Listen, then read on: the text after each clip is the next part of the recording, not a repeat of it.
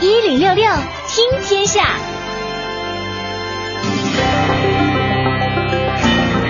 一零六六听天下，我们首先来关注一下今天的这个降雨情况嘛哈，看我们的这个微信公众平台上，很多人发来了道路上的降雨情况，确实是暴雨来了。对，而且我今天也看到一条说，今年的呃每年的七月下旬到八月上旬都是我们北京的主汛期，嗯然后十九号和二十号呢会有非常明显的降雨。哎是，呃，刚刚我们雷锋的听友说了，说这个京西雨大，建议各位打开雾灯跟双闪来行驶。嗯同时他还发来一个自己拍的小视频，确实在车里开车的时候吧，这个雨啊，瞬间就能把这个挡风玻璃给淹没的那种感觉。对这这去雨确实挺大，各位一定要减速慢行啊。是的，嗯，注意还有安全啊朋友万也说了，说北京西边下大雨了，司机师傅们开车一定要注意安全和注意距离啊。嗯。呃，你看这个窦博士也说了，石景山已经大雨倾盆了，它主要是这个呃北京西部地区，对，这个雨下会比较大因。为昨天是东部地区下的很大嘛，渐渐这个雨带也过渡到西部了。是就你说的，刚才说什么？昨天北京西城这边不下雨，你看下了吧？下比谁都大。现在我一会儿给啊萧敬腾打个电话。结拜为兄妹吧，你们两个。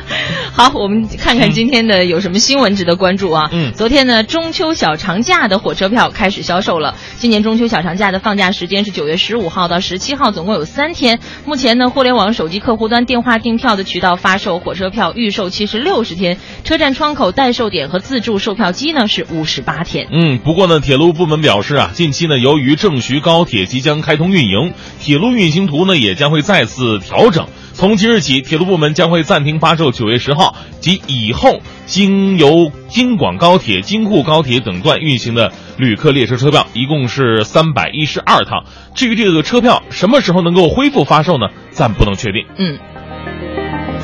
再来看一下，昨天有关部门公布了新建北京到唐山城际铁路北京段环境评价补充信息。通州呢将首次增设北京城市副中心火车站，这个站啊将会作为京唐城际的起点。嗯，信息透露啊，该线路的起点呢由新北京东站变更为北京城市副中心站。嗯，那北京城市副中心站呢为地下车站，位于通州区北运河及东六环之间的羊驼地区京哈铁路的南侧。呃，看来这个城市副中心的这个车站啊，嗯，估计。即将修通的这几趟往东北和北方去的高铁，估计啊可能都会落在这个通州的这个站点了。哎，是。那是不是就说明着以后如果我从这儿走的话，我还要再从通州到城区里面？非常有可能啊。对呀、对呀、你要是你要是坐小车的话，你还得交过路费什么的。是。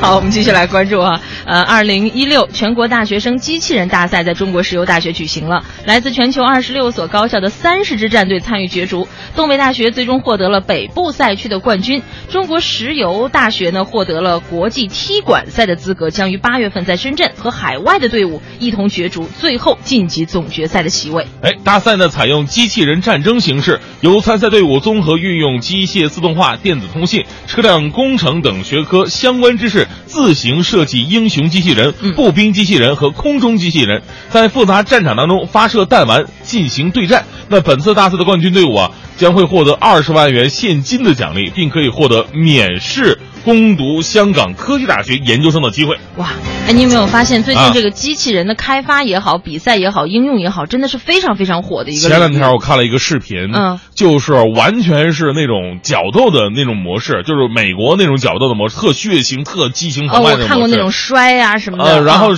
主角居然是两个机器人，而且那两个机器人的功能完全是不一样的。哦，真的吗？一个呢是可以发出电击。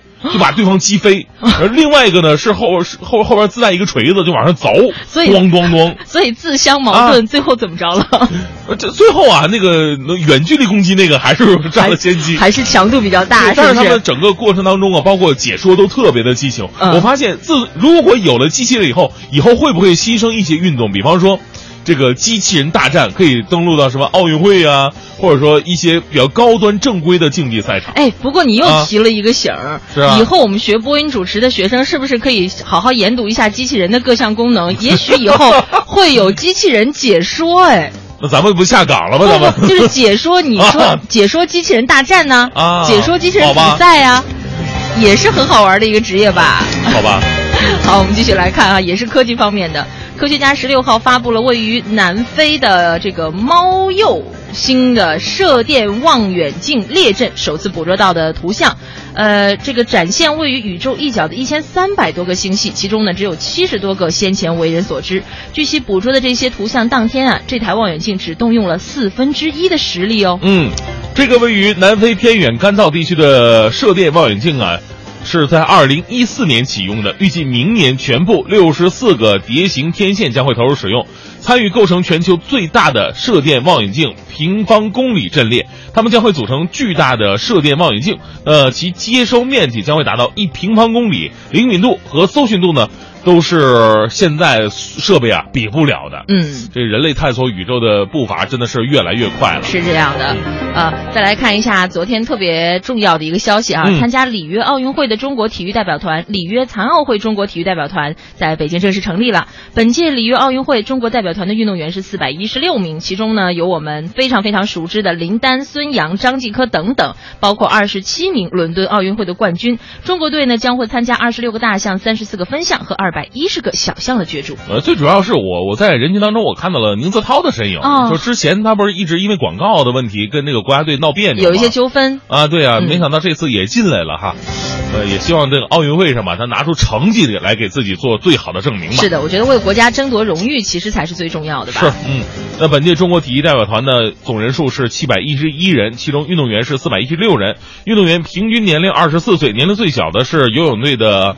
呃，艾严涵，嗯，呃，十四岁，最大的是射击队的陈颖，三十九岁。那首次参加奥运会的是，呃，三百零二人。第三十一届夏季奥林匹克运动会呢，将会在当地时间二月，呃，是二零一六年八月五号到八月二十一号，在巴西的里约热内卢举行。呃，好像这个比赛的时间。还好，还好，还好，就是如果你起得够早的话，就也不用像那个看欧洲杯那么那么惨，嗯，凌晨三点这倒不用。如果你起得够早，比方说六七点钟起床的话，你能看到一些比较密集的赛事。对这个时差上我还不太明白，但是起码现在里约是冬天吧？呃，对啊，他现在在南半球嘛，对吧？他现在应该是冬天，所以大家也不用担心说那个地方那么热，然后我们的中国奥运健儿们会不会适应不了那儿的气候。